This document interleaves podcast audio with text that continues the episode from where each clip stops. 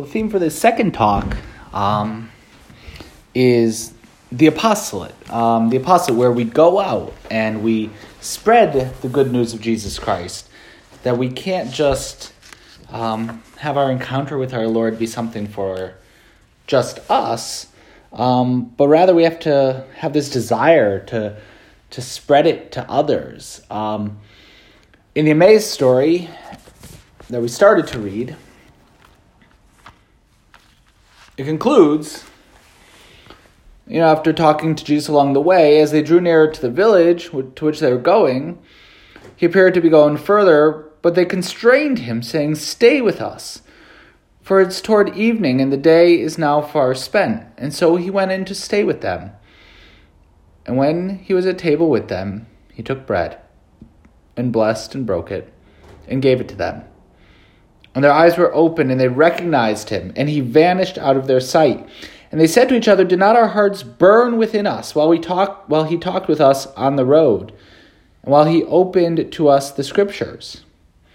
And they rose that same hour and returned to Jerusalem. And they found the eleven gathered together and those who were with them, who said, The Lord is indeed is risen indeed and has appeared to Simon.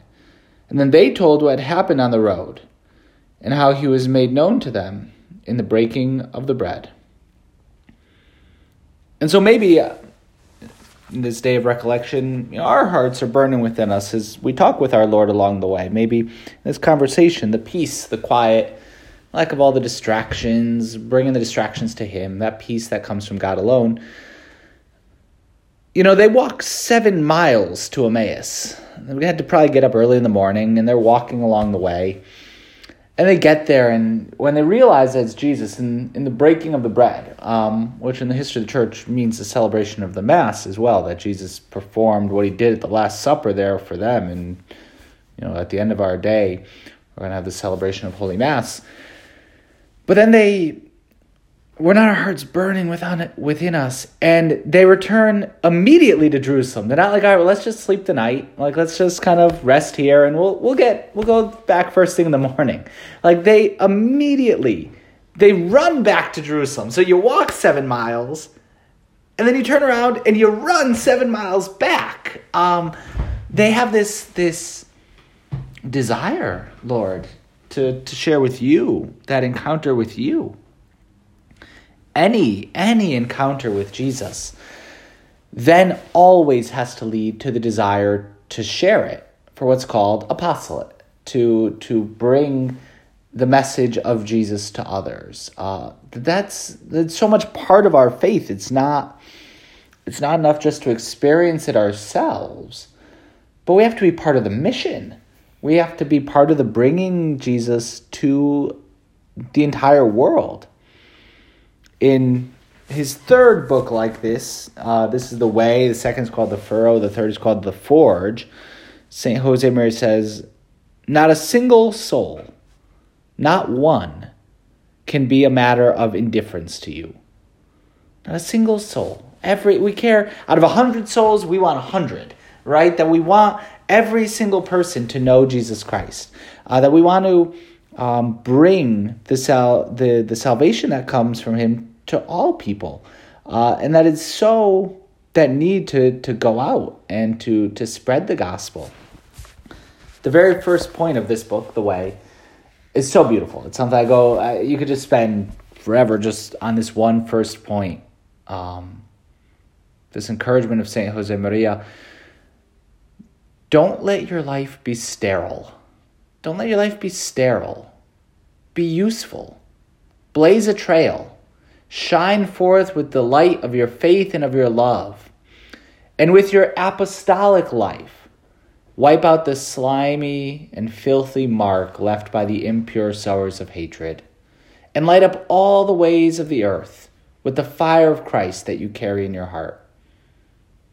You know, our, our world is, is full, it's no secret, of a slimy, filthy mark left by the impure sowers of hatred and all the more so this could be the case um, on a university campus. There's so many who are sowing um, hatred, who are sowing sin that college can for many be a time I'm I'm away from home, I'm away from the rules and the restrictions. I could just do whatever I want. No one's going to stop me.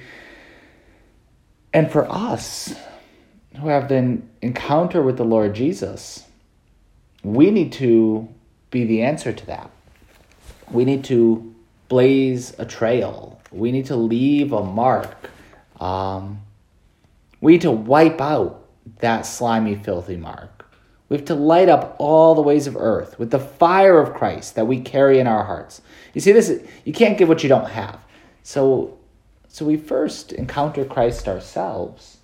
Jesus, we encounter you, and we we come to you in this day of recollection and this time for prayer and that fire of the Holy Spirit then burning in our hearts. But then we have to go out. We have to spread that message with others. We have to um, become part of the mission.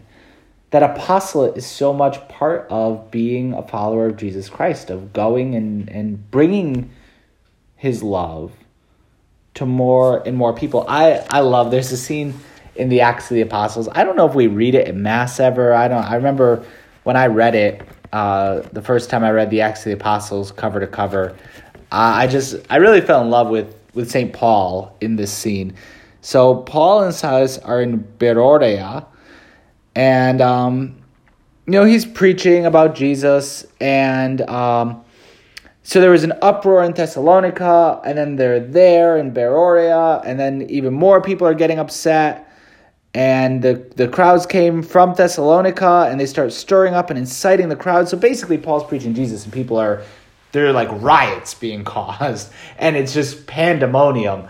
And so they send Paul to Athens. They're like, just go over, just just hang out for a little while. Just let's let's let this calm down, and um, just wait in Athens. Just wait there. We're gonna we'll be there soon, but just wait. And we gotta just kind of tidy this up a little bit, right? And so um, we hear it's uh, verse 15 of chapter 17 of the Acts of the Apostles. Those um, who conducted Paul brought him as far as Athens, and receiving a command for Silas and Timothy to come to him as soon as possible, they departed. Right? So now Paul's sitting there in Athens, and while Paul was waiting for them at Athens, his spirit was provoked within him as he saw that the city was full of idols. So he argued in the synagogue with the Jews and the devout persons in the marketplace every day with those he chanced who chanced to be there. That like Paul's just meant to like sit on a little bit of vacation and just like, hey, just let things calm down. And he's kind of looking, he's like, these people are worshiping idols. Like, no, that's not okay. And so he starts arguing with them, right? And he starts trying to convert them. That every single day, there's no vacation from our vocation. If our vocation, our call is to spread Jesus Christ in the midst of our daily life, in the midst of a university life, in the midst of wherever we are, there's not a single day off from that. Like every day we spread Jesus in every way. It's not just in the church, it's not just here in the Catholic Center, but it's in the midst of the entire world, every day in every encounter. And again, I, I could just picture Paul sitting there in Athens, you know, maybe on a stone wall, um, rocking his feet, just kind of comfortable. And it's like, oh, they're going to burn incense to that, that false god. I should go talk to them about that, right? And he does. And, and there's something, but how much in that is that the case in our world? Um, particularly here, where people are going to burn incense, uh, maybe not actual incense and charcoals, but they're, they're giving their time, their love, their attention, their dedication, their souls to these false gods that don't actually provide happiness. And we could be easily say that's not my problem. That's not that's someone else. Let someone else deal with it. That's Father Casey's job. Let him do it. But like, but no, like every single one of us is called to be part of the mission. Every single one of us is called to to go out um, and to encounter those people and to not just be okay. That's that's someone else's. Um, actually, wasn't going to read this one, but it's right here in front of me.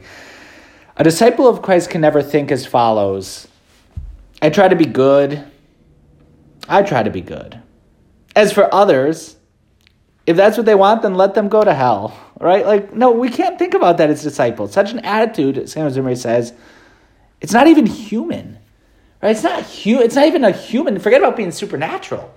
It's not even a good human reaction to just say, Yeah, if you want to drink that poison, go for it. I'm not going to, but if you want to, go for it. Like, no. Nor is it in keeping with the love of God or the charity we owe to our neighbor. We have to try. We have to go out. We have to preach the gospel. We have to try to bring people out of the real darkness of, of sin and self obsession. And that could be a scary thing, right? That that could be a totally scary thing. Who am I, who am I to do this, right? Who who am I? What um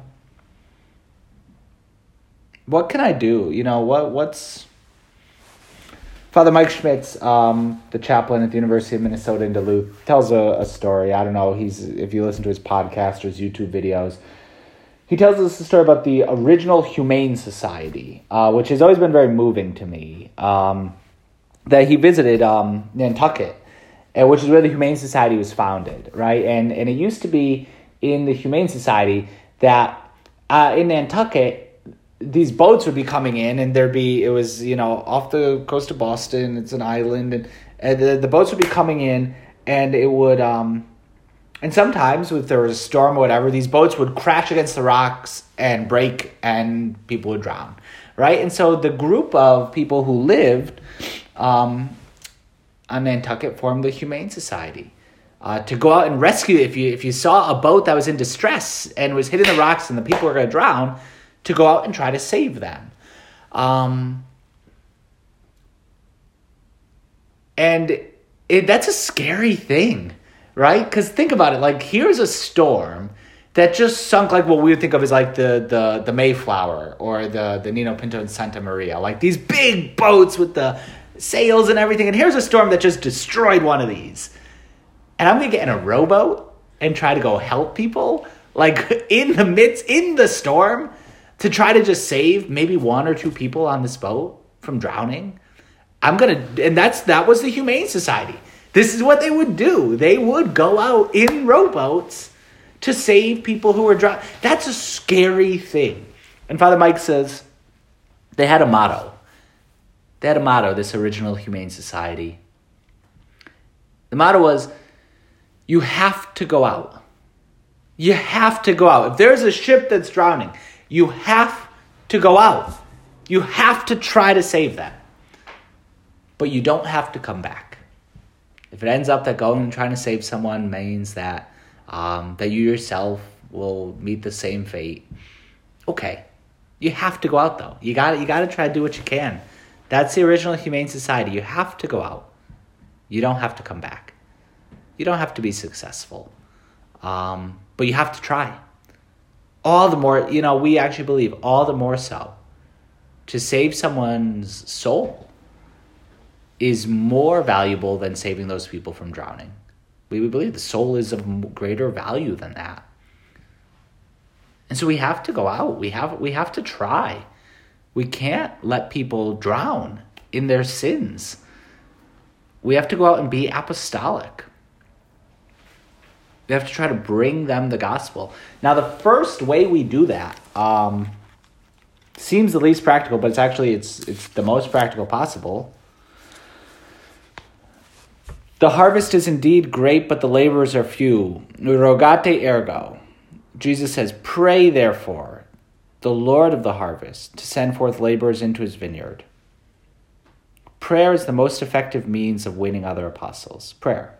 It's by prayer that we're going to bring the gospel to people first. You know, we got to pray for them. And we should pray not just for like general people, right? That's our, our prayer shouldn't be just for for ah just general and people. No, like, think about particular people you know, or maybe people even just you see that you don't know. Um, but just pray for other people, you know, however many people are in each class, people you see throughout the day, or just friends, family members. First thing you do is you pray for them. The the absolute for are, are you regularly you know if we have a good we're the ones who are here we're the ones talking to you Jesus, so we should bring you our friends who aren't here. We should bring you the people who haven't been able to come. Or we should bring the people who wouldn't want to. We should bring you the people that hate you. We should pray for them. We pray for those who, who don't know our Lord.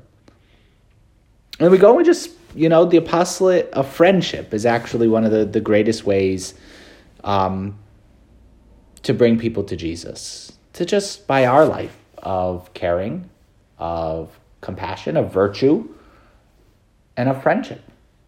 Just getting to know people, being friends with them. And then slowly but surely, um, taking the, the little means. If I if I care about someone, if I become their friend, then yeah, I don't want them to be drinking that poison of sin. invite them along. I'm gonna go to mass. You want to come with me? You have to go out though. You gotta try. You gotta say it. You gotta ask in the right time and in the right mode. But we have to say it. We have to invite them. And in the way that that multiplication can happen is is incredible, right? If you just reach out to one or two people, you know, there were only twelve apostles, and then one of them, Judas, betrayed our Lord and ended up killing himself, and then there were eleven. They brought on Matthias, that was number twelve. Paul became thirteen directly from our Lord. And from this little group, there's over a billion Catholics today, right? It, so from the little group, well, we're, we're a little group here today. But if we do it under the guidance of the Holy Spirit and we actually go out and we actually spread the gospel and we're committed, these apostles were willing to risk everything. And if we ourselves have the disposition of being able to risk everything, being a million percent committed to Jesus, everything, giving Him our, our whole lives, everything, our whole hearts, continuing to follow Him better ourselves, but then going out, bringing the gospel to more and more people. CCSU could be the most Catholic college in all of Connecticut without even being a Catholic college. It could be. It could be. It could be the spot in the state of Connecticut or even New England where if you want authentic Catholic spiritual life for college, you go to CCSU. How incredible would that be? Right? Just, just how, how cool would that be? How, how different would that be than what it is right now? And that could that that happens like this. This is how God works. Right? It, it doesn't happen by some big corporation like, yep, we're gonna make this our no, it happens with apostles. happens with falling in love with Jesus. happens under the guidance of the Holy Spirit. That's how it works. It's the apostolate. We have to go out. We have to be like St. Paul. We have to just, you can't sit by and watch this happen. And riots may start because of it. But okay, you know, this is how you spread the gospel.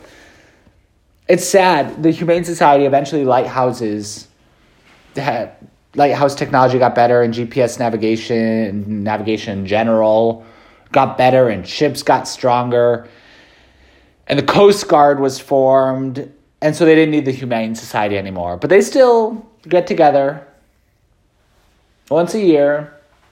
They have a dinner. They give out awards for being good people. Right? These were the people who'd go in boats to rescue drowning ships.